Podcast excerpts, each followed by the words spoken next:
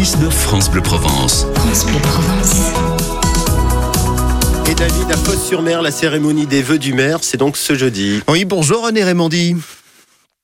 Bonjour. Eh, Vous êtes donc euh, vous aussi décidé à faire les choses euh, en grande pompe, comme à Marseille d'ailleurs, où samedi il y aura une grande cérémonie. Euh, 50 000 euros, c'est ça vous pour, euh, pour votre soirée de vœux? C'est pas un peu Non, beaucoup? pas, enfin, pas tout à fait, mais euh, on on ne doit pas être très très loin. Bah, Bon. C'est pas un peu beaucoup. Euh, faut savoir ce qu'on veut dans la vie. Nous, on a, on a besoin de passer des messages et des messages très larges, que ce soit effectivement au niveau des, des services de l'État, euh, au niveau de nos industriels locaux, au niveau de nos habitants, bien évidemment. Et, et donc, je crois que c'est un moment important. Après, c'est pas une soirée, hein, c'est c'est deux après-midi avec les seniors et, et, et la soirée Hmm. du samedi avec quelques gâteaux des rois. Cette année, j'ai supprimé, par exemple, le banquet des seniors.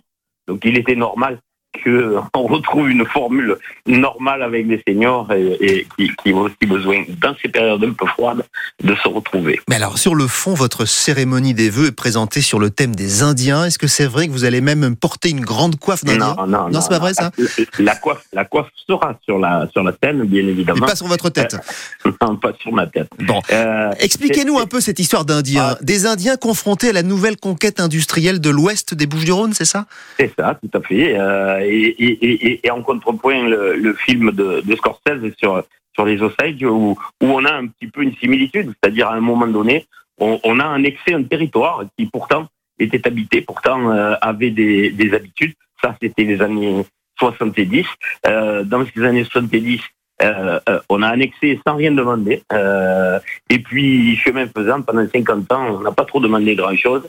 Euh, on n'y a pas fait de route, on n'y a rien fait, et pourtant, et pourtant, l'économie euh, de cette région s'est faite là. Mm. Euh, voilà, on rentre dans une nouvelle ère euh, parce que c'est pas sous le signe des Indiens, c'est de la de, de la réserve indienne à la cité de l'industrie, Euh, et c'est pour annoncer bien évidemment cette cité de l'industrie, c'est-à-dire cette révolution industrielle qui, qui arrive sur Fos, cette révolution de 11 décarbonation. milliards d'euros d'investissement, hein, 10 000 emplois. C'est Ouais, pas rien. Aucun On- maire n'irait cracher là-dessus. hein.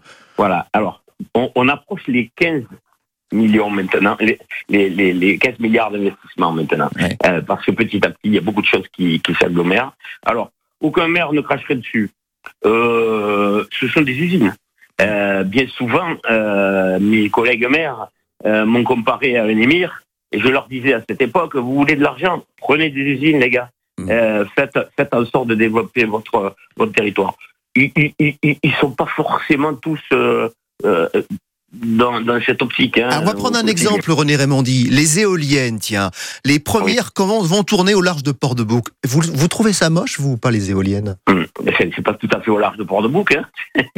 c'est au large de Port-Saint-Louis. Euh, Oui, pardon, Port Saint-Louis, oui, vous avez raison. Euh, mais. C'est pas, une histoire d'être moche ou pas moche. Euh, encore une fois, euh, ça peut, ça peut être effectivement un art moderne. Hein, c'est pas, c'est pas, c'est pas le problème. C'est, c'est relativement éloigné des côtes, donc on les voit pas forcément. Euh, malgré tout, euh, ça, ça, ça me pose un problème. Pas forcément les trois qui sont là. Euh, redire quand même que l'éolien flottant, c'est certainement une des meilleures solutions pour produire de l'électricité. Donc là-dessus, il n'y a pas de, il y a pas de doute. Mais c'est ce que ça va amener en zone d'interdiction supplémentaire. Euh, là, on a trois éoliennes qui sont là effectivement pour préfigurer un, un parc éolien, un parc éolien qui pourrait aller jusqu'à 60 éoliennes et qui pourrait couvrir pratiquement 15 000 hectares. Moi, je sais ce que ça veut dire 15 000 hectares. hein. Ma ville, c'est 9 000 hectares. C'est énorme. Et Mais c'est qu'est-ce qui 15 vous inquiète, René Raymondi Qu'est-ce qui inquiète le maire de 15 000 Fosse? hectares. Il fait 15 000 hectares d'interdiction. Bien, c'est simple. Moi, j'ai perdu, nos habitants ont perdu 9 000 hectares de lieux de vie.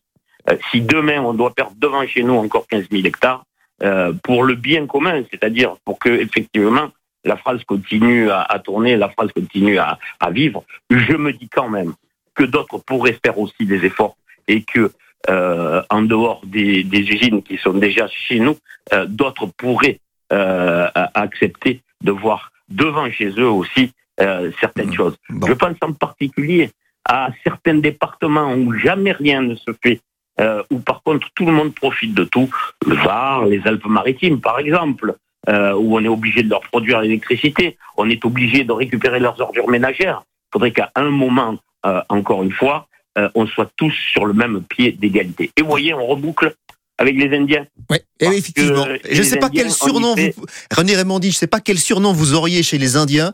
Ah. Visage pâle qui a peur des, du, du vent peut-être ou des, Ah, moi, des j'ai olives. peur de, j'ai peur de personne. Hein. Bah. C'est pas ça le problème à mon âge. Bon, merci en tout cas. Euh, bonne cérémonie des vœux avec cette coiffe indienne et cette, euh, cette euh, évocation des Indiens. Merci à vous, hein, monsieur le maire, d'avoir euh, répondu présent à notre invitation et vous partagez l'invite euh, et surtout, euh, évidemment, l'interview sur l'appli par France Bleu et France 3.